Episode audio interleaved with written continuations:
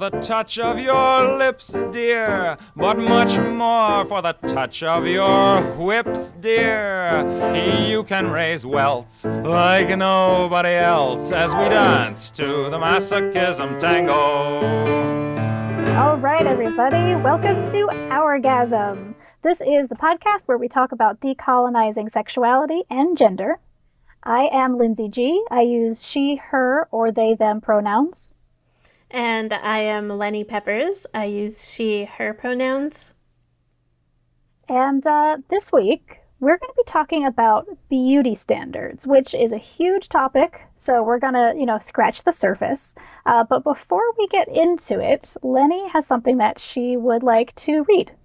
In this podcast, we use the heteronormative terms of gender binary of men and women under the understanding that there are agender, androgynous, bigender, pangender, and gender fluid norms that exist outside of cis normativity. While we tend to use the male and female as shorthand, this is not meant to undermine the very serious role of colonization in violence against two spirit and non conforming individuals. Even more so, this is not meant to obscure the reality that two spirit and non conforming people are the most likely to experience sexual violence as we have mentioned in earlier episodes. We do not believe in the gender binary without fluidity, which is a Euro Western construct that forced a strict gender division on our societies, which itself is a form of violence. Absolutely. That was fantastic. Thank you so much. Uh, that is going to save us significant time when we're recording each episode where, like, universally at some point one of us has to be like hang on hang on hang on. Don't get mad everybody. We're using these terms with the understanding that they don't apply to everyone. We're not mad at you you know etc so uh, thank you very much yeah. for writing that. Uh, and yes we heartily agree that diversity is you know what makes this world a wonderful place, and we don't want to be using restrictive language any more than we have to. Um, but you know, that is that's kind of the nature of the English language and many other languages. There's just not always the right language to use to include everyone that you want to. Um, so we're we do try hard to use inclusive language where we can, but it's not always something that we can do. So, right. Uh, but yeah, I, I mean, I just think it's like really, really important to understand that we don't believe in a simple, like binary yeah. gender division or like really many binary positions at all, actually. Uh, we just don't see the world that way. So, yeah. Yeah. And, uh, I, one thing that like I tend to geek out about is, uh, looking into like scientific research, um, especially as it pertains to sexuality. And I am always disappointed in the research that I find because, like, if you're talking about like uh, the way that brains work, it's always, always broken down to male and female groups. There's like almost never any mention of trans folks or non binary folks or anyone. And I understand why the scientific community tends to go that way. You know, there's always you have to think about where your funding is coming from and what those people want you to be researching. Um, and uh, most of the time, you you need a relatively large sample size, and it can be very hard to select for you know non cis male, non cis female people. There's a lot of reasons for it, but I feel like once our scientific research has expanded to include people who don't exist on the far ends of, you know, this quote unquote binary, we're going to understand so much more about ourselves. And I am so excited for that to happen. Also, joke's on you, society. We pay for this out of our own pockets. Ha! so we could say whatever we want. You don't own us. Yeah. so, uh, but like, not just but gender binaries, but uh, I mean, we market this show as like decolonizing sexuality and gender and what it comes down to is like we don't even believe in the colonized to decolonized binary either. Like I don't see the world in that way, even though that's the way that like as a Native American everything is written colonized hmm. versus decolonized. And then also, I mean, even though we describe ourselves in like, like a way that suggests that everything is colonized, um, I don't necessarily see individuals as being that way. You that's interesting. I want to talk more about that. Maybe we could do a whole episode on that concept at some point because I'm intrigued. Yeah. Um, I definitely do not have the language around that to do that in this episode, though. yeah. Okay. Well, we can put that off for another time, but I definitely want to talk about it. Um, because I find that like you know, just in in like social circles of mine, um, there's confusion over what even the concept of decolonizing sexuality means. Mm-hmm. Um, and I think that, you know, just for a lot of people in like the broader world, decolonization as a concept is still relatively new, and some people are not acquainted with it at all. So looking even farther, like beyond the concept of colonized versus decolonized and breaking that down is like totally wild territory. And I'm very excited to explore it. Let's put it in the context of a Western film. We only have the colonized and the colonizer. And there's also like this binary of like good and evil or oh, uh-huh. um, pure and unpure or, you know. Right. And so there's always like as a Native American, we have gaslit into like believing that we live in all of these different binaries and that we walk on like this line and we have to choose between worlds like are we going to live in like mm. the hmm. white world or are we going to live in the native world and when it comes down to it like that line doesn't exist it doesn't exist for gender it doesn't exist for humans there is no line we can exist in whatever realm we want to exist in. I could be a Native American who, you know, lives in the city while at the same time still, you know, practicing, you know, our traditional values. And there is no line there that tells me how Indian or how not Indian I am. And so that's what I mean when I say, like, when we're talking about decolonizing something, we're actually pushing it like more into a realm of where these two ideas aren't what defines us. Uh, okay, yeah, I see. I see. That's a really, really beautiful idea, and I really like the there is no line concept. Like that's like that's your Neo moment where the line ceases to exist and now you can yeah. fly. Yeah, exactly. you can do whatever you want. It's so exhausting though because like as you know as cool as it may seem to like kind of break down that line and like realize that it's not there everything that i read still draws that line mm-hmm. uh, every academic journal that i read every uh, even just book that I read that is like for fun that has Native Americans in it has like this implied line of like what right. is and isn't real when it comes to your identity. Right, yeah. Yeah, I'm thinking of like all these people that I see on TikTok. Like, I'm not going to remember the guy's name. Um, TikTok is not very good for remembering people's names. But there's this one guy who um, did this little sketch about like like he's just sitting in like a restaurant, like talking with his friends, having a completely normal conversation, and then like somebody walks in and is like, "Oh my god, it's a Native American," and he like immediately like code switches yeah. and like flute music starts playing, and he starts talking about the eagle soaring in the sky, and like that's that's the binary right there, right? Like existing as a person, mm-hmm. and then performing as the traditional Native American that makes you really native. Mm-hmm. That does sound exhausting. But it did make a very funny TikTok, so. I mean, and is the basis for most of my comedy. So, I mean, right? it's definitely something that I like, we can laugh at. But I think in a way that, like, breaks down that whole idea. I hope so. I hope that my um my tendency to try to make a joke when I feel either vulnerable because I fucked up or vulnerable because like you just said something that went really deep and I have no idea how to follow it.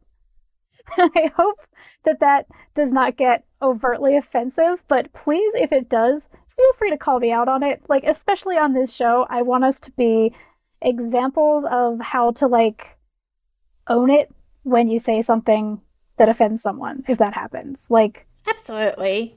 I I feel like a actually like an important part of the decolonizing conversation is white people learning to get over themselves a little bit. And I mean, as a white person who has like all kinds of privilege in our culture, like I can definitely say that is it's hard to do. It's hard to be told that you fucked up and to just say, I am really sorry I did that and move forward. Um, and it's especially hard to do it without without expecting the person that you offended to educate you about it. Like I definitely know that I do these things and I definitely know that I make jokes about things when I feel uncomfortable um, or I just don't know what else to say. So yeah, if I do cross a line, I very much hope that you will feel comfortable enough to tell me about it and then we can try to, you know, make good habits around that and and show our listeners. That would be that's a goal for me anyway. Absolutely. I think you can say that we are comfortable with being uncomfortable, like stepping outside the box and kind of knowing that that's where all of the like good learning happens. Right. Yeah. But it is still it is still uncomfortable to be uncomfortable and I want to be like honest about that and just let everyone know that yeah, when I make an awkward joke sometimes that's where it's coming from. Um sorry everybody, but hopefully at least the jokes are like somewhat funny. that's that's another goal of mine. I want to be a little funny sometimes. It's so weird though because being able to like step outside of your comfort zone and to then to be able to admit that like there's been, you know, a mistake made or whatever is something like I rarely ever see. And I think that's what I appreciate about like being in a relationship with you and James because I mean we're all humans and we can all make make mistakes. Uh, I actually came across this earlier today. Uh, I was in my um, social justice and anthropology course that I'm taking at the university and um, we had been given four academic journals to read over the weekend to discuss in class today. And all four of these journals kind of centered around um, colonization in anthropology, and specifically, um, like in the like with Native Americans. Okay. And so we had these four journals. We read them for class, and then we ta- discussed them in class. And um, at the end of the class, one of the students, also Native American, brought up um, the fact that all of these journals had been written by non natives. And we're talking about Native Americans, but we're not Native Americans talking about ourselves. Right. In 2020. Yeah. And the professor was like, That is my fault, and I will try and do better in the future. wow, okay. Cool. But I mean, her instant, like, instantly, like, she started to make a, like, a, excuse for why that was, but then ultimately she just dropped the excuse in the end and was like, no, that's not good enough. I'm going to do better. Uh, and the excuse was like there aren't really that many Native American anthropologists who like write about these kinds of things. And then it came down to like, nope, that's not good enough. Like she fully admitted that she could have looked a little bit harder for, um, you know, journals written by Native Americans. So uh, it was really, really like humbling, but also like so good to see. Like it, Yeah. it made me feel good, you know? Yeah. I think that one of the the biggest problems that we have talking about privilege and white supremacy, um, like one of the biggest barriers to it is that a lot of white people literally can't see it. Like they cannot see Mhm. that there is a problem because they don't see the dominant culture, the people operating at the upper echelons of literally like any place you look. Um, they can't see the whiteness of these groups, these people, these institutions, because it's not, it has not been described to us as white. It has been described to us as normal. Mm-hmm. Like when I was growing up, my family instilled upon me these ideas like, we don't do this thing because it's trashy. And I was Mhm. like, okay, yeah, nobody wants to be trashy, cool. Um, and it's really only like now as an adult that I'm starting to look around and like really understand that me identifying something as trashy, almost always, that thing is black. It's like all of black culture was described to me as trashy. Mhm. And I think that that mode of thinking, like my parents are not racist. My mother's actually like been like an anti-racist like crusader for most of my life. But I don't think that the things she taught to me as trashy were taught to her as having anything to do with blackness or whiteness. It just Mhm. was. These things are just bad. These things are just good. The good things are normal. The black the black things, the bad things are not normal, they're trashy. And like so although I definitely have racist programming, my mother definitely has racist programming. It's not been taught to us as racist. It's been taught to us as normal versus not okay. And that makes it so much harder for white people and people who are not white as well to recognize that the systems we're talking about are inherently racist because we don't we see them as just the way things are we don't see that there's an alternative. And what we are trying to do with this podcast is like take all of these normal things that we're all used to dealing with every day in our lives and like pick up the rock and look at what is underneath it. And what is underneath it is almost always racism. And like yeah, colonialism mhm. and colonialism and white supremacy. Yeah. it's like what it comes down to. yeah they're best buddies yeah. Oh, yeah. Uh, I actually call this like super woke class of super woke people my anthropologist class. oh yeah, that's great. I mean, yeah, like the idea the idea of anthropology as a subject is inherently like a colonizer mindset. Like Uh, yeah. we it's- as the people who understand things and know things will look at other cultures as these like separate and like inferior small things that we can put under a microscope. absolutely. It's imperialist Mm-hmm. nostalgia. Yeah. Uh, it, I mean, that's that's what it comes down to. I do have a joke. Uh, Oh, good. That brings us back into the beauty realm. All right, yes, beauty. So Uh-huh. yeah, what we're doing. That's what we're here for. This is about. um, and I think everything that we just said is important um, to all of the episodes that we have going in Yeah. um, from here. But uh, basically, I have a joke that I tell on stage that is a true story.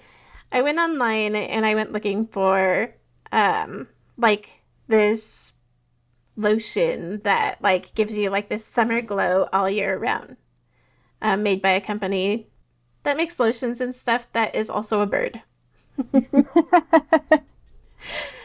Uh, so this specific lotion came in the mail, and I have it right here. Uh, it came in the mail, and it came with a label. The label says, "For normal to dark skin tones," as if dark skin tones aren't normal. Yep. Uh, so I wrote the company and I asked them to change it to something a little bit more true.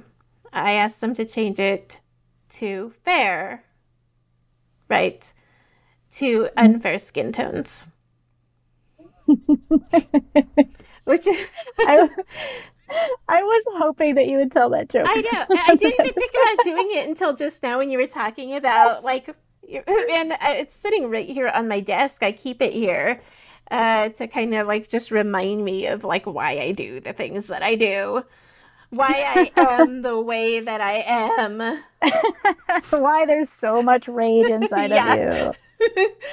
uh, but Um, I mean, it it comes down to identity. Um, ultimately, uh, the issue that I have had to come to terms with is that um, white people have preferences in deciding how to express themselves, whereas uh, people of color lack the choices and must resign themselves to either conforming to or rejecting the dominant group's aesthetic values.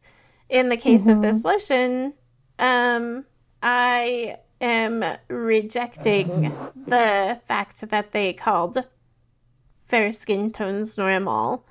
But Right. the thing that sucks is that I have to either reject or conform. Like there is no Yeah, there's very little there's very little room to decide for yourself. well well How are you going because everything yourself? is decided for me. If I Mm-hmm. wear something that isn't considered like Native American regalia, then I am like conforming to like the colonizer's style of clothing, you know.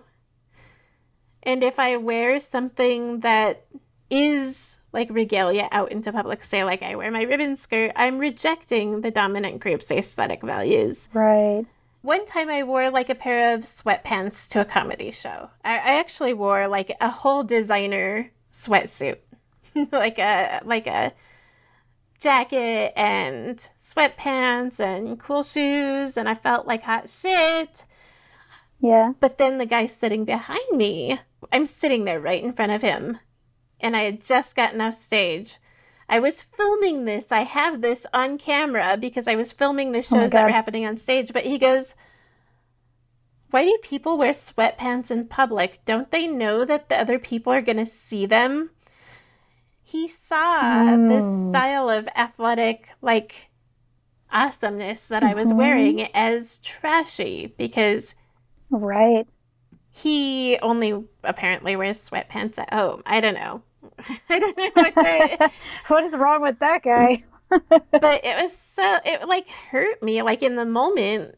It like Right. damaged like the identity that I was trying to set up for myself. And it's something that he probably would never even have to think about Right. That's a really good point. because as a cis white male, what he said is undoubted and unchallenged in American society. Right. Uh, and Yeah, and he has like the the social currency to make you feel shitty. right, the identity of, say, someone like me is looked at in comparison to or in opposition from the societal norm. White Americans Right. have historically employed, either consciously or subconsciously, the perspective, universal voice to Right. subjugate people of color and justify that subjugation. Yeah. Yeah, and it's all based on how you look. hmm So like basically like you stepping out of the house almost no matter no matter what the situation is is almost always like a political statement because the way that people perceive you changes everything about the situation that you're in. Right. Uh, and I don't get to pick, like, uh, my skin color is brown. if I leave the house with all six of my kids to go grocery shopping, like, that's not going to look great to some people.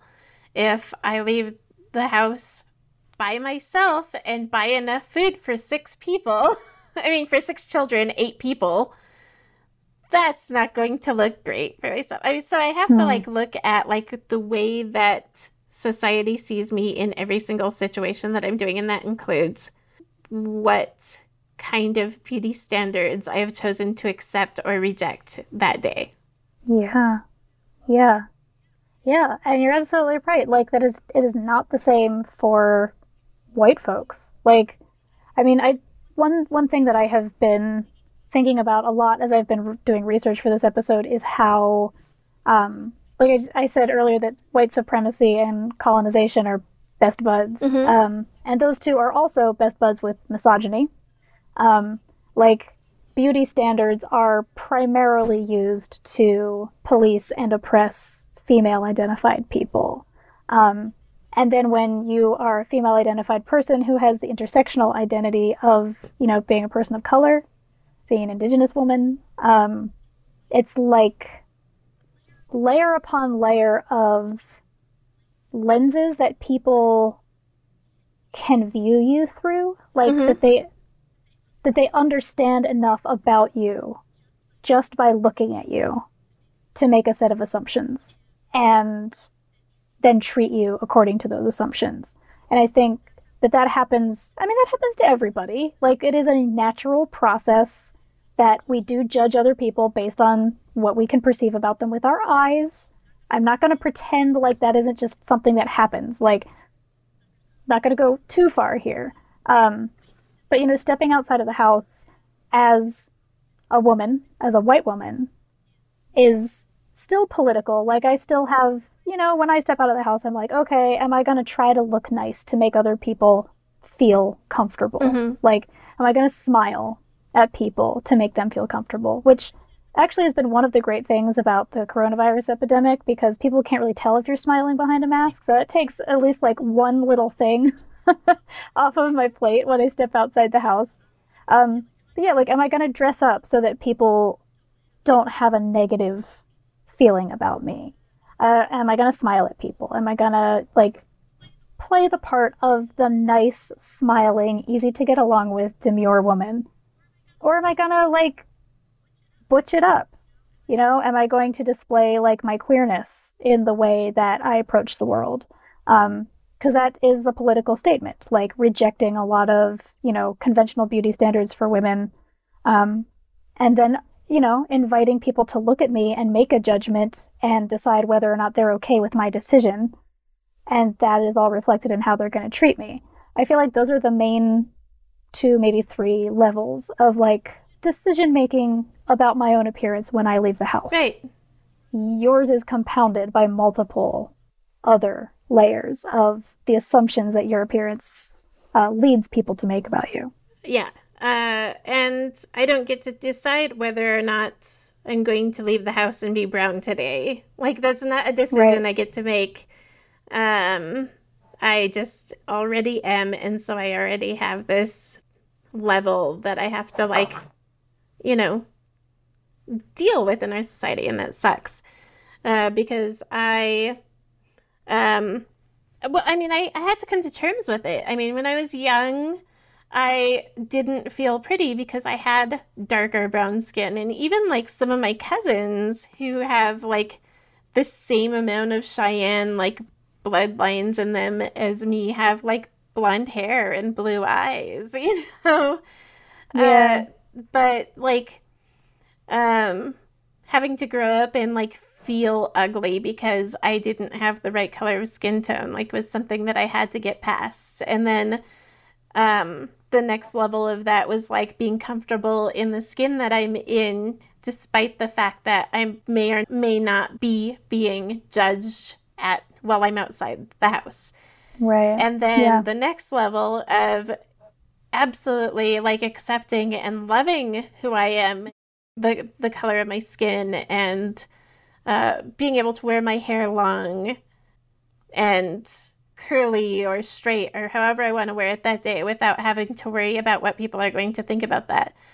Uh, chances are um, I'm probably going to experience like more of this judgment because I am a comic and an actress and I put myself out on Mhm. stages. And so people Right. have a higher tendency to feel like they know me because we connected in this visceral way on stage where I made a joke, Oh, they right. laughed, yeah. they see me off stage after the show. And I've had so many people like reach out and touch my hair, feel cool with like commenting God. on like how I look. And I went into this not realizing that that was going to be the case. Like I went into like putting myself out there as a public figure, not realizing that this was going to be the case. And then once again having to like find myself in that cycle of like having to come to terms with it and loving myself for who I am. Wow. Yeah. Yeah, like a note for anyone listening who hasn't gotten this memo yet. Um, it's not okay to just touch people. Like yeah. it's not it's not okay to just walk up to someone who you don't have a personal relationship with. Even if you do have a personal relationship with someone, like ask. Yeah. Ask before you touch. And ideally just don't even ask. If you don't know a person, chances are they don't want you to touch yeah, their hair. or like, Like- anything on them. Like it comes down to like consent. Like, is this a person who you have any right asking consent from? Because no, you aren't entitled to any person, no matter who they are. But then also, like, if you and that person already have an established relationship, uh, then you still need to ask for consent. Right. That's a tough one uh, for a lot of Yeah. people. Um, the same forces that have indoctrinated us into thinking that white skin is beautiful and blonde hair and blue eyes are the ideal, you know, they're the same forces that have taught us that if you are already in an established relationship that you don't have to ask for consent. Um, but none of that is true. It's just like fundamentally made up. So just getting that out there. Um, I, for a while, considered the possibility of doing some stand up comedy um, because Lenny, you do, and a lot of our friends do. And, you know, I thought I was thinking about like sets that I might be able to put together. Um, and one of them was a set about being super white, like so, so, so white. Mhm. Like when I go to buy makeup, I buy the lightest one that they have, and it's still often like too dark and looks weird and orange on me. So just so for anyone who doesn't know what I look like, I'm whitey white, white, white, white. Um, and it's funny, like there are, there are parts of my life that are like it is ridiculous how pale I am, and I kind of put together this whole set of like trying to kind of make fun of myself in this way, but also trying to poke a little bit of fun at the culture that does assume that white skin is better by pointing out all of the ways that being super white and like blushing all of the time, getting sunburned if I'm out for like 15 minutes in like full sunlight, like all of these things, like they're ridiculous. And why would anybody think that that's better than all of these other ways of being? Um, and I never ended up going on stage with it because thank God I have like a, at least a small amount of self awareness. And I was like, I mean, that's basically rubbing salt into the wounds of so many people who don't have the privilege that this ridiculously white skin gives me. And although I do want to make fun of it and I do want to like poke fun at the idea that white is good, I just don't think that we're there yet. Like, I don't think it's funny I yet. don't think so either. Like a year after I came out with the fair to unfair skin tones joke, which by the way is hilarious. Very, very good joke. Uh, there was another Montana comic who was also a woman who went on stage and she told an unfair skin tone joke. But hers was that she was so light that she sunburned so easily that it was unfair. And so she's like, I guess you can define my skin tone as unfair. And I was like, first off, like, should I get up on stage right after her and like tell my fair to unfair skin tone jokes so that people could see like the difference there? But at the same time, it was. I mean, it was. Li- I mean, I cringed a little bit because I was like, Yeah. I, I don't think that I'm definitely not there yet. Yeah, it's it's that's it's tone deaf. You know, it's com- it's completely like not understanding the world around you. Right. I um, mean- and how other people experience The it. The difference is is that I live in a world where only very recently I've been able to find makeup that matches my skin tone because they didn't come Mhm. in as many colors as they came in now. By the way, if anyone needs to know, I am golden beige. Um but uh like having to go through the struggle of never having to find like have a makeup that matches your tone never being able to find hair products that are made mm. for my hair type like if i go to a hotel i can't just use the hair products that they have there that will oh, fuck yeah. up my shit you know uh, like but because white is the standard, white hair is the mm-hmm. standard, they have products for people who are not people of color in hotels. Right. So, yeah. Yeah, and that goes back to like the idea that the that white is normal. So we're catering to the normal person, and that means white people. Um, and like I'm sure that the people who make the purchasing decisions in most hotels are not trying to be racist when they do that, but that's that's their basic understanding of the world is that this is normal and therefore we were we will cater to this. Absolutely. Um, like I do not believe that in every situation that this has been like an attempt at like not you know making people of color comfortable in hotels or you know, right. whatever. I, I absolutely don't believe that. I don't think that these are conscious decisions. I fully realize that these are like embedded in today's standards right. of like what is normal and what isn't normal. Yeah. Uh, but we also have to realize that beauty is like ever changing. Like this is mm-hmm. like the mm-hmm. standards of beauty are constantly changing. And right. while this is not untrue when it comes to Native Americans, it's hard to find a history on Native American fashion because well we've been basically erased from it.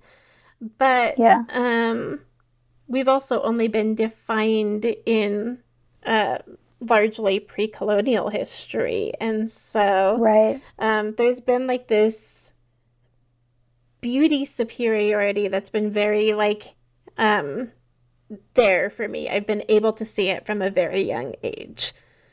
Oh, wow. uh, just because I'm like, I'm, that's not me or anyone around me. I grew up on a reservation, and so like being mm-hmm. able to see what people look like on TV, being seeing who's represented in magazines, like right. beauty magazines and stuff. None of those people ever looked like me, and so while I didn't yeah. like realize that it was like a superiority thing.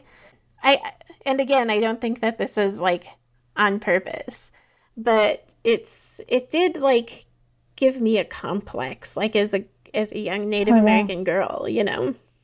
Right. Absolutely. And like that's kind of the thing. Like so I I'm going to I'm going to get a little historical here, Ooh. like break it down a little bit. Um so like obviously like what we're talking about Not is like beauty standards that apply by the way. Historical. I'm pretty sure that according to some definitions of hysterical, I am hysterical all the time. um, by which I mean I'm hilarious. no. Um, but like you know, obviously, what what we're talking about so far is mostly like the way that current beauty standards have affected us personally mm-hmm. in our lives. Um, and the the reason that we are attaching these to colonization as a topic um, is because when Europeans showed up in the Americas, uh, they immediately established a power imbalance between them and the people who already lived here. And part of that power imbalance was like looking at the differences between the colonizers and the indigenous population and basically like coming up with ways to justify uh, taking their land raping their women, selling their children into slavery, killing the men. And I think a lot of that is based on the idea that white people are inherently superior. Therefore, we're entitled to all of this. And the whiteness part of the power imbalance became an important an important part of justifying the continued process of colonization. Like it wasn't just like, well, we have better weapons or bigger ships or whatever, therefore we have power over you. The actual the actual identity of being white became integrally part of why we deserve to do these things to your people. and that whiteness then became part of the process and it had to be held up as the standard, like the highest form of beauty must therefore be whiteness. And um, some of the research I was doing was saying that this this idea of whiteness as the most beautiful way to be started around the 15th and 16th centuries, which is around the time that the Americas were being colonized for the first time. Right. And I, I want to add here that we have to remember that the people who created the framework by which beauty is, is judged were the same white academics and, dare I say, supremacists who created mm-hmm. the racial categories that we see uh, today. Right. Yes. Can we talk about the Pope? I don't. I don't have this information in front of me. Um, wasn't thinking about it when I was researching, so I will probably not get like names or dates right. But it was right around the time that Columbus landed in the Western Hemisphere um, that the Pope made like a papal bull, I think is what it's called, um, that declared that the white race was inherently superior. Specifically, I think that it was being applied to um, whites versus Africans because that then enabled the slave trade to really start to flourish, mm-hmm. uh, the transatlantic slave trade. But like literally before the Pope said white people are better than everyone else, that concept may have existed in some people's minds, but it was not considered a fact until the Pope was like, all right, I've decided we need to profit off of this new world and we need slaves to do it and we need an excuse to take over all the land. So I'm telling you that God told me that white people are better than everyone else. And literally ever since then, whiteness has been held up by European colonizers and then in the Americas and through media and colonization to the rest of the world that white is the best. Um I mean, obviously, like that's a huge point in history where that happened, but it wasn't necessarily like unthought of because we had the doctrine of discovery uh, a couple hundred years before that, which said pretty much the same thing. We can take land of savages because they obviously aren't taking care of it for themselves, you know? Mm-hmm. And mm-hmm. uh, so that's what another justification for landing in other countries and like planting your flag and being like, oh, this is like where we are now, and you guys are savages, so uh, this yeah. is this is our land.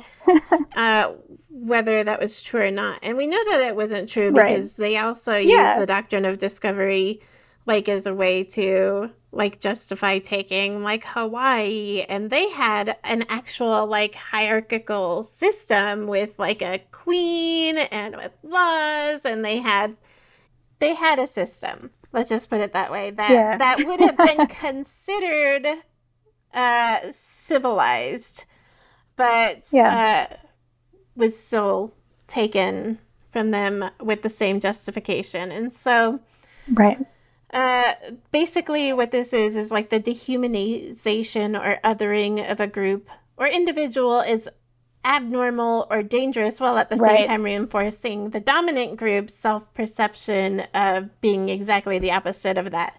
Just and pure. Right. And so we have that whole like good and bad dichotomy like happening oh, all over yeah. again. Yeah. And actually, I found something on this. Let me see if I can find it in my notes. It spoke specifically to that idea of of lightness and whiteness as purity. So this is actually from a Teen Vogue article. The connection between beauty and spirituality took a more prescriptive turn in the Middle Ages with the rise of Christianity in Europe, when women were exhorted to appear pure and virginal and forever young. Um, Light features like blonde hair, blue eyes, and fair skin were believed to be physical manifestations of the light of God. And then, starting around the 15th century, which is right around the time that we started colonizing the hell out of the Americas, um, colonizers went to Africa, Asia, and Latin America and introduced the idea that whiteness is good and nothing is better than white. And I think that it's really interesting to reflect on the fact that this is still a part of our language, Mm-hmm. whether this is something that we as human beings and individuals believe or not.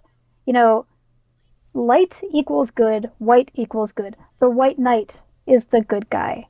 Um, trying to think of other examples, but of I course mean, now I'm literal blanking. like light and darkness is like considered Mhm. goodness and badness. Like they're like when And we talk about like good and bad, we always talk about like the light at the end of the tunnel. Like especially right now with COVID nineteen, everyone keeps talking about the light at the end of this dark tunnel. Right. And Mhm. um, so it's definitely like ingrained in our language. I have a uh, project that I work on from time to time, and it's another podcast. Uh, but um, it's called The Novel Savage, where I read romance novels that are specifically about Native Americans or include Native American characters in them. And there was definitely like the same pattern in these books, which tend to, I mean, we all know that literature and art and television and movies all tend to reflect like the societal worldview of the time. Right. And this has been, whether it's a book from the 1960s, or 1960s 1980s, now uh, it's it's been a trend like in these books where we have um, the beautiful, often like white woman. Usually it's like a white woman who meets like this Native American man, and they're like, Right. you know, scary and different, and she's like pure and beautiful, often virginal, actually. Mhm. Like, yeah, that's a, definitely a thing. one thing is clear in all of these books that I've read and in real life that the dominant group seems to subordinate and disenfranchise the otherized group and even commit like horrific acts of violence against them without feelings of remorse or moral doubt. And so I like to see this in the books but then to know like how very very real like this is and has been historically. yeah, like how how much on purpose it was Mhm. at one point, you know? And I think like that's the thing. Like so many of these ideas that like lighter skin, blonde hair, blue eyes, you know, like the basically European ideal for feminine beauty, we still tend to think of that as the right way to be, and we don't necessarily think of it as racist because we don't think it's intentional. Like, we don't think that we're taught that intentionally. And most of the time at this point, I don't think that we are. But a long time ago, people definitely held that up as a beauty ideal on purpose so that they could do terrible things to other people. And then later on, as far as it applies to like modern beauty standards, like the beauty industry decided to uphold those ideals. And a big part of the reason why they decided to uphold those ideals is because they are so unattainable for so many people that the beauty industry can keep selling you shit Mm-hmm. your entire life. Because if you are not a person who was born with the genes to make you look like that, you are more likely to keep buying their products your entire life trying to reach that ideal. And like you said before, Lenny, like beauty standards are always changing. Like I'm I'm getting close to 40 and I can look back over the course of my life and see the ways in which even our American like Eurocentric beauty ideals have changed. Mm-hmm. And you know, that, that changes like every decade. Probably less than that now that we're in the internet age where like everything changes very quickly. Not only is the blonde, blue-eyed, you know, big boobs, tiny waist, relatively large butt, but not too big butt, Yeah. um, you know, pure pink lips, maybe a few freckles, but not too many but not freckles. so yeah, um, pink but not too pink. uh-huh, uh, not not like harlot Yeah. pink, obviously, and full lips, but not too Yeah. full because then you start to look a little less white. Um, these are all constantly moving targets. So even if you are trying to aspire to, you know, the blonde and blue-eyed ideal, if you get there, probably the standards will have changed a little bit. So then you have to like switch. And I feel like um, that's particularly easy to see in the fashion industry, where like literally every season, all of the designer clothes change so that you can almost never actually be up to date fashion wise. It's the same when it comes to beauty standards. Like, so when I was a kid in the 80s, the way that you were supposed to look as a woman was to have big hair, not particularly full lips, um, definitely very white, um, and you had like no butt. Butts were bad and scary in the Yeah. 80s. But blue Like- eyelids were Very not, important. yes, and giant earrings, very important also. Okay, okay, don't Um, knock the giant earrings. Okay, like There's nothing wrong with giant earrings, Uh. but they were very important. obviously this is a podcast about sexuality and so like sex drives power which drives money Mhm. which drives sex which drives power yeah so Yeah. i mean we have this triangle and Yeah. One of the things that you're kind of touching on here is that this like beauty superiority also falls into a classist system Mm-hmm. where one's class can be guessed like based on the looks like Yeah. if you are able to like check off all of these different beauty standards then obviously you're a person of a certain like class Right. and that's changed throughout history where in some places women in history but also in different places in the world a woman who is heavier might be considered more beautiful because like clearly Mhm. they're getting more food or you know they can afford Right. more food Yep. or like in different places paleness is a standard of beauty because you're not out working in the sun where and Right. so there's definitely like class standards of beauty uh, Mhm. where at the same exact like things today can mean the exact opposite like somebody who has Right. uh, who is like heavier may be considered like less beautiful because they're not able to afford like clean Or food go like to the gym all the time. right Yeah. um or have the time to like hmm put in like an hour worth of makeup to like Right. look nice Or to be able to afford that makeup. yeah that makeup Right. which is really messed up because when you think about it, a lot of jobs hire based on beauty. There's been studies done where like um people who meet the beauty standards of the time are more likely to get hired than people who Mhm. aren't. So if you can't afford the makeup, if you can't afford the clothes to wear to the job interview, then you're less likely going to get hired Right. for the job, Yeah. uh, which is really messed up. And then when you do get hired for the job, especially uh, people who have like natural hair, you know, you have to meet the standards that are on these, the beauty standards that are in these employment handbooks Right. or even Yeah. at school. Like, we're looking Yeah. at like people enforcing like girls who wear spaghetti straps to school Mhm. while at the same time saying, "Oh, we can't make students wear masks." You know, Right. in the time yeah, of COVID. exactly. yeah, and like a lot of schools, like there's been a lot of uproar in recent years about like schools not allowing people to wear dreadlocks.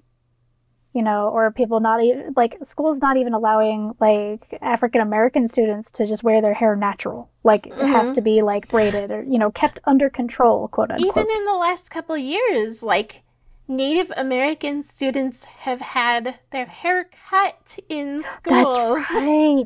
Oh my God, I forgot about that. or have been that. kicked out of schools for for having like long hair without people realizing that like Native Americans have had you know had long hair and were like stripped of their identity with the Catholic Church shaving our heads in order Right. to force us into assimilation. Yeah. Yeah.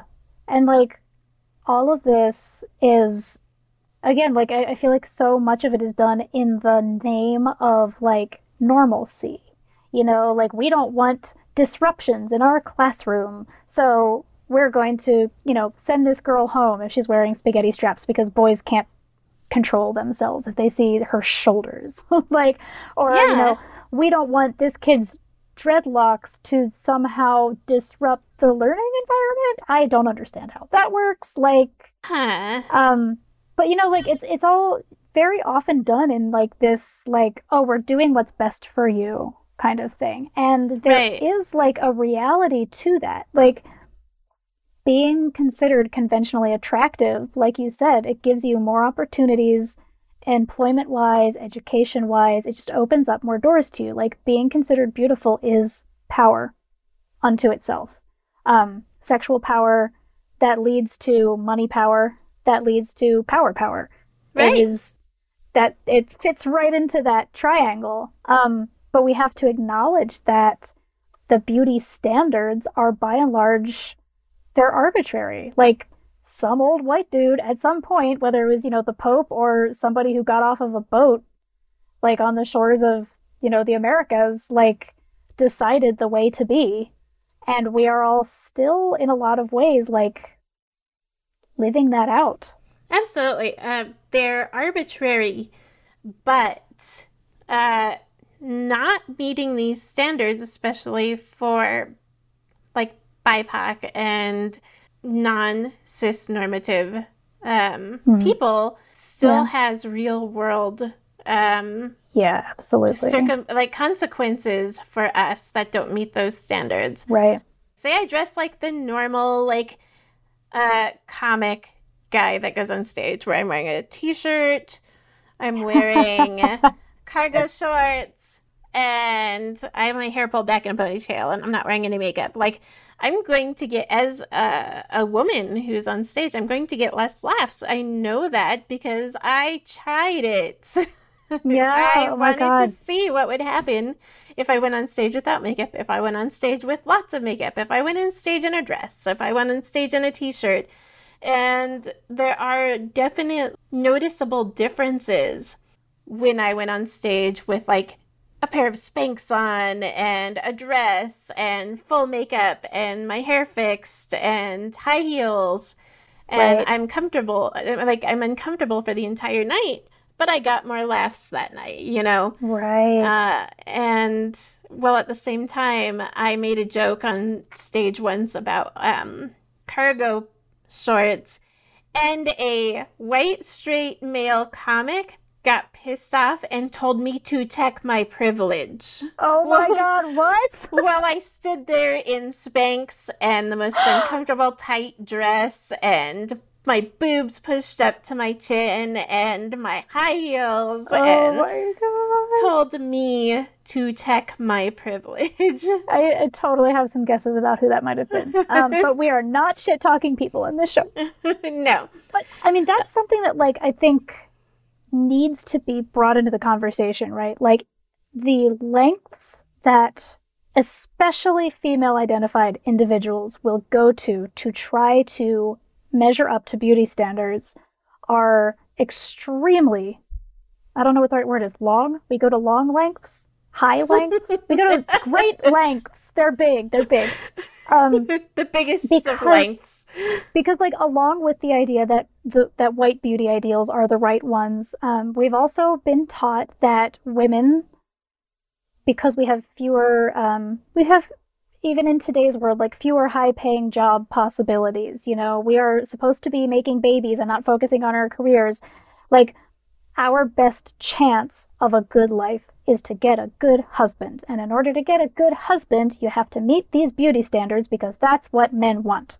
So, whether that is true or not in today's world is kind of beside the point right now. Like, the point is that we have been taught as female people that maintaining our appearance and presenting the best possible version of our appearance at every possible moment is like is it's our greatest ideal. We are supposed to be pretty. When we do not present ourselves as pretty, we get worse outcomes. We get fewer laughs on stage. We get fewer job interviews and job, you know, placements. We don't make as much money. Like this is very real world ramifications of beauty standards. And so If you present yourself as too pretty and something happens to you, then that is also right. our fault. Also your fault. Yes. Yes. Yeah, because if you're too pretty, then you make people uncomfortable because they can't focus on their work because your shoulders are showing. Like there's there's no way to do it right. Uh, Like well, I mean, people often- people get um blamed for their own rapes because of how they were dressed mm-hmm. because were they wearing lipstick that night? Were they wearing a low cut shirt? Was it red lipstick i mean that's the worst kind of lipstick well we no, all know. there's a classy um, red and there is a trashy red. But oh right. it's all just red and i've never been there like it's i've never been able to understand like that line of like why there is this or why there is that. Um, yeah. Like why Michelle Obama got like shamed for burying her shoulders while at the same time like other first women didn't get shamed for the same thing. yeah. thing. Like there's just I mean it's just so arbitrary. It's so horrible. Well, I think I mean that goes right back to the race thing. Like she, you know, every move that she made, especially as first lady, was under so much more of a microscope because she was the first black first lady. And, you know, therefore she both needed to play it super safe and do everything according to the book, but also be a little sexier because you know women of color are hypersexualized in our culture. And if she didn't if she didn't live up to both of those simultaneously she was always letting somebody down or opening herself up for criticism just by being.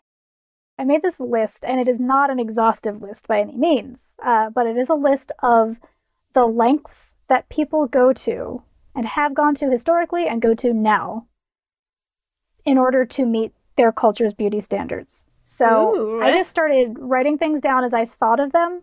Uh, I don't have a whole lot of documentation, so there may be things that I've heard that are not entirely true. I'm Just gonna go for it anyway. So, one, uh, in Victorian Europe, and pro- I think long before that also, uh, women would put drops of belladonna in their eyes to dilate their pupils so that their eyes would look shinier and sparklier in like indoor lighting. Um, and that did have the desired effect of dilating your pupils, but it could also cause tons of health problems because belladonna is straight up poisonous. Um, not to mention the fact that when your eye, your the pupils of your eyes are artificially dilated, like you can't see where you're going, like you can't focus your eyes. So women were literally like half blinding themselves to go to a ball where they would have to like be doing fancy footwork and like weaving their ways through like huge crowds of people just so that their eyes would look sparkly and they would be prettier to the men in the room. At the same time, uh, in the same time period, people were using all sorts of toxic substances in makeup, like all kinds of like lead and like horrible chemicals were going into the makeup that was being used. Um, at that point, they may not have known that like mercury and lead were poisonous to you, uh, but people were definitely suffering the effects of that. Uh, I mean, that reminds me of the radium girls who were putting it on their putting like radium lace paint on their fingernails. Oh my god! Uh, you yeah. in their eyelashes, you know, oh, on their right. bodies so that they could glow when they go out at night. God, that is horrifying. I mean, and that is as soon as 1970. Yeah, like the 1970s when when that was happening. And like there are still all kinds of toxic things that go into a lot of our beauty products, like um, nail polish and nail polish remover. That shit is toxic as hell. Like, it should not go on your body, and yet we do it all the time. I do it. Because, you know, it's fun to have shiny, pretty nails, and then you feel like sexy when you do. But if you want to get that shit off, you're like coming into contact with things that are meant to hurt you. no, I'm not. I chew it off. Oh, that's probably I good for you too. Put it straight into my body. Yeah. Cut out the middleman. Um, yeah. um, and the same with like tooth whitening. I mean, like bleaching your teeth. It's not good for your teeth. It's not good for the rest of your body. There are other methods of tooth whitening that aren't as toxic, but there's a long history of people trying to brighten their teeth with things that are extremely bad for their health. Um, conversely, and this is something that I wish I'd had a chance to look up uh, but I didn't, is that I have heard that um, basically like pre-Western contact, uh, geisha in Japan would actually blacken their teeth. That mm-hmm. was that was a beauty standard thing, which sounds like unthinkable to us today, and just goes to show that, you know, beauty standards are very culturally tied. I'm thinking about all of the people that I personally know, but also all of the stories that I've read about women of color using bleach on their skin to try Mhm. and make it paler. That's a huge one. yeah. Um, and then, of course, there's the Chinese women with the foot binding. Yeah, that was literally next on my list. Yes. Ah, okay. That is Talk a about whole that. thing. Well, and again, I don't know enough about it to really have like a discourse on it, but for, you know, quite a while, like foot binding, they literally broke little girls' feet and Mhm. bound them so tightly that they couldn't grow. And when they did, when the bones went back into a shape, they were unable to walk on their feet. And this was considered pretty because tiny little demure feet were the rage at the time. And I mean, those women could never lead a more normal life. They could never go just No. do things for themselves. Not only that, not only did it handicap them for the entire rest of their lives and was completely normalized for a lot of like people when uh World War One happened and people had to walk long distances to try and, you know, save themselves from like getting bombed. Yeah.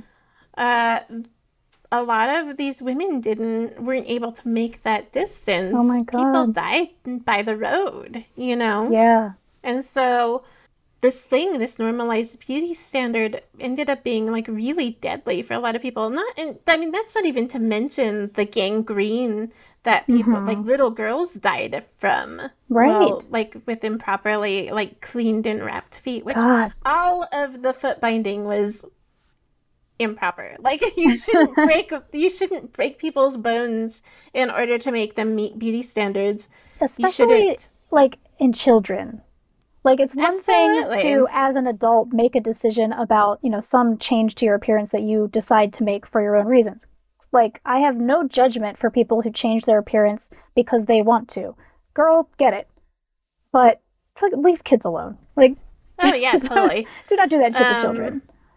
To make, you know, people's parts more appealing to the other sex. Like there's Mhm. been a lot of like genital mutilation done and it's still being done today. Like I Yes. like for both men and women. hmm Yeah, and I want to I want to mention just quickly. I feel like this is probably more of a something to talk about in like a fashion oriented episode, but um, a lot of the things that have been prized as beauty standards for women involve doing things that are harmful to our bodies and often doing things that make us either become more helpless or appear more helpless. And that is, I mean, there's so much behind that, but it's very much based on, I think, uh, the idea that I mentioned before of women being forced to be more virginal and more young looking and therefore more pure. There's, like, I think the infantilization aspect of that is like, oh, help, I couldn't possibly run away from a predator in these high heels. You know, oh, I can't carry the things that I need for my day out in public because I don't have any pockets. Like these Yeah. things that make us rely on other people or just be, you know, less able to take care of ourselves are often things that are directly tied to us looking pretty. Mhm. Um, and foot binding Uh, is kind of like the one of the more extreme examples of that. Yeah. Um, I like to draw the bottom eyelashes white and the top eyelashes black so I look like I'm scared to attract like the opposite sex. God, that's. Oh, I was just gonna say it. I was just gonna say, oh my God, that's so dark. Ta-da! We have come full circle. yeah. Um, some other things to consider: hair dye. Hair dye is toxic, man. Like, and again, I I have dyed my hair. Dyeing your hair can be really fun, but like, it's not good for you. You know. Um, hair removal uh, from our bodies primarily and our faces as women. Mhm. Uh, we're not supposed to have hair pretty much anywhere except on our heads and our eyelashes and our eyebrows. Um, so we take hair off of most of our body, but then we buy fake hair to put on our eyelashes and our eyebrows and on our heads. And just to follow this up, we're not going to talk a lot about hair in this episode because that is a thing that is Yeah. its very own episode is hair and beauty and sexuality. Hair. I feel like we probably need to open that with like some song from the musical Hair. Just putting that out there. Or hairspray, which I know every song to to that one yeah, as well. That's a fun one. Okay. Um, also, piercings. Um, like I just said, you know, like don't force your beauty standards on your kid. Well, like most people who are assigned female at birth in America get their ears pierced like when they're very young. Mm-hmm. Um, if not like infants. That happens. Yep. I've seen infants with piercings. Yeah. Um, not just ears either. Oh yeah.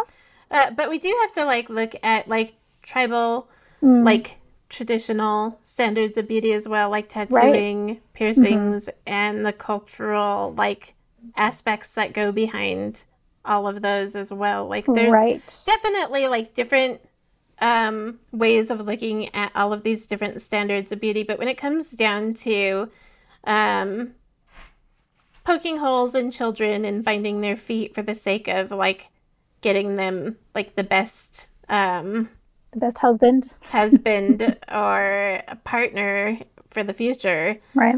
I think that that's where um, we should kind of really take a step back and and look at Yeah.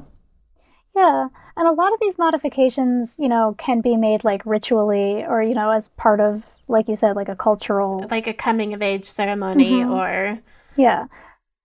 And so, like, I guess I should say that, like, you know, not all of these things I'm saying are, like, inherently bad. I'm not going to judge you if you have whitened your teeth. Like, um, but it is just kind of putting into perspective, you know, how, how much we as human beings want to live up to our cultural beauty standards because we, we want to be pretty and that's legit that's fine. But, you know, I think it's important to be a little bit aware of where a lot of these beauty standards come from and so that we can make our own decisions about whether we want to conform to them or not. Um, some other quick examples are dieting, which is also a whole other episode. Um, yeah but I mean, like the lengths that people have gone to for the sake of their diets sometimes uh, is pretty extreme. Um, tooth straightening, uh, and just one tooth just one, just this one tooth right here. just Um, that tooth straightening like the, the pain and discomfort that I went through in my teen years uh, for the sake of tooth straightening, and then they just went right back to where they had been before all of the orthodontia. Um, neck lengthening uh, is a thing, uh, particularly in Myanmar. Um, there have been groups of people that did like head, like forehead flattening um, as part of their cultural beauty standards. Um, there's uh, lip plates that people in Ethiopia put in to, you know, extend their lower lips. That's like a very beautiful thing for those cultures. Um, and then when it comes to lips, there's lip injections, which we do much more in the Western world. Um, there's Botox, which can reduce the appearance of wrinkles and fine lines and can also reduce the size of your cheeks if you think your cheeks are too big. Um, and that's before we even get into surgeries for the sake of beauty. So there's, you know, taking fat out of your midsection or out of your butt and putting it into another part of your body, or taking fat from another part of your body and putting it into your butt. That's a whole thing. Uh, there's stomach stapling, um, which I am not saying is only a beauty thing. A lot of stomach stapling can be much more medical than just cosmetic. I'm probably going to pronounce this wrong. I think it's blepharoplasty, eyelid surgery, which is uh, wildly popular in Korea and in other places in Asia, um, trying to get a more Western looking eye configuration for your eyelids. Obviously, augmentation of the breast or the butt, um, altering facial features with nose jobs, etc., tummy tucks, boob lifts, and that is where I ran out of things that I could think of that people do to meet their beauty ideals.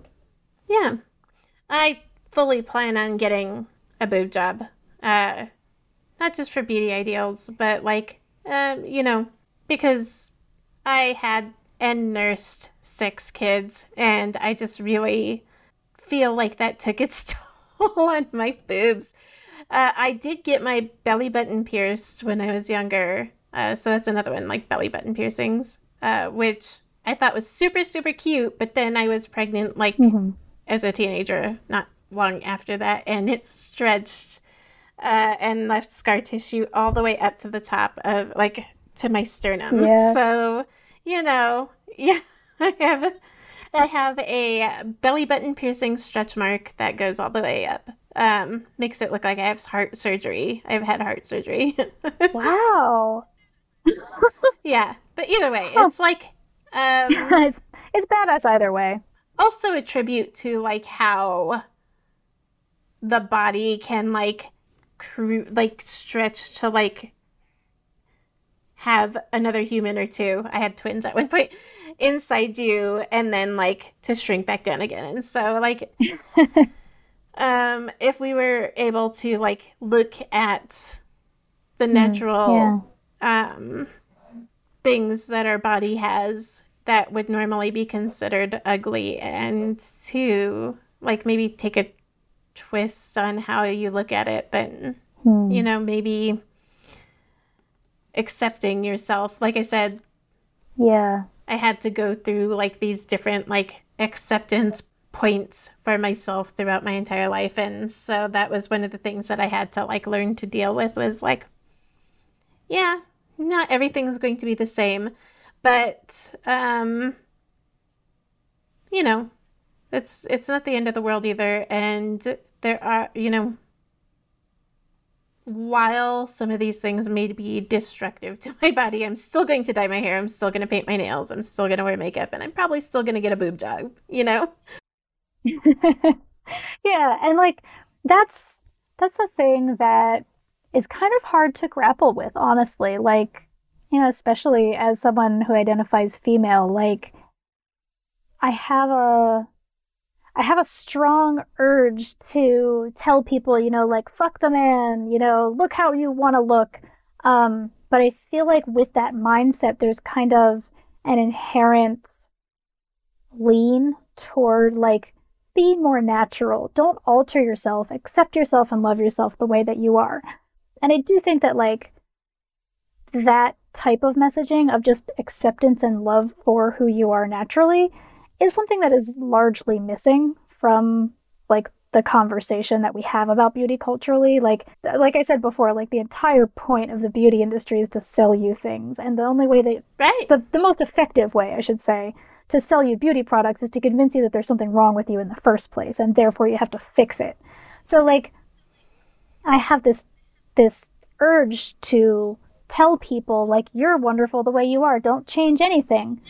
But conversely, like if you want to change something, I think you should be able to change something. Like it's your body, it's the way that you look. Anybody should be able to make their own decisions about what how they want to modify, you know, them Themselves. not other people right.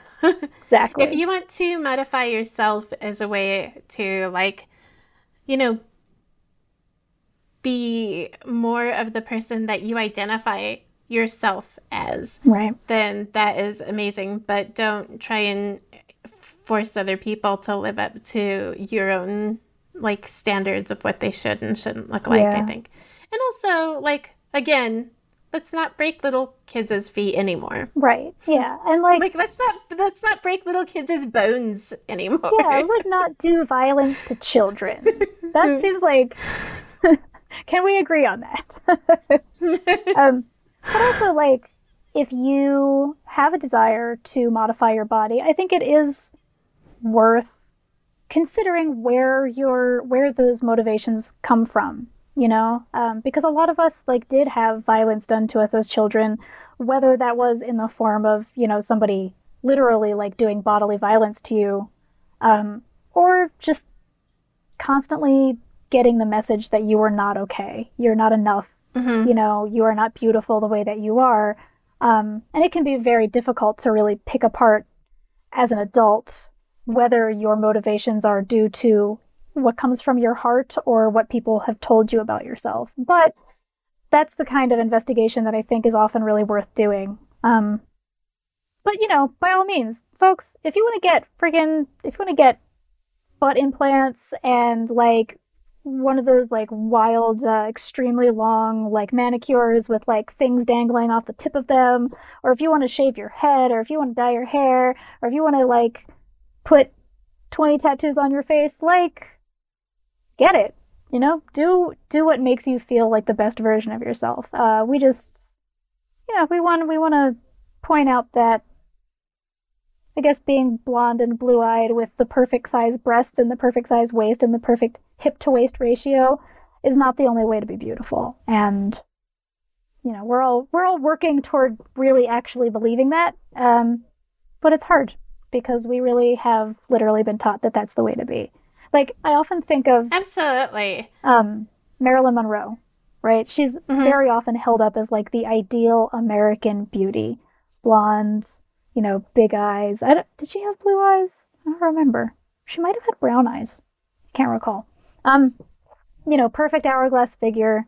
She was so beautiful, but she had extremely low self-esteem most of her life, and part of that is due to the fact that um, I think it was her foster mother, possibly her adoptive mother. I don't remember the legalities there. Kicked her out of her house when she was a teenager because she was too pretty, and she was afraid that her husband was going to go after her. And like, I feel like that right there is the double edged sword of beauty standards. Like, you can be literally the most beautiful woman in the world, and you're still not doing it right. Right. So love yourself. Do what you need to do to make you the best version of yourself that you want to be, that you feel like you are, you know. But also remember that beauty is not decolonized quote unquote yet Yeah. that that there are people out there who have violent reactions to them trying to be the best versions of themselves no matter what Yeah. whether it be the color of your skin whether it be wanting to wear like a dress over you know a pair of pants or you know it, there's like actual consequences happening to people out in the Mhm. real world right now because of the fact that we can't accept that they know for themselves what's best for themselves Right. well, here we are, and we're depressed, and we probably need to wrap it up.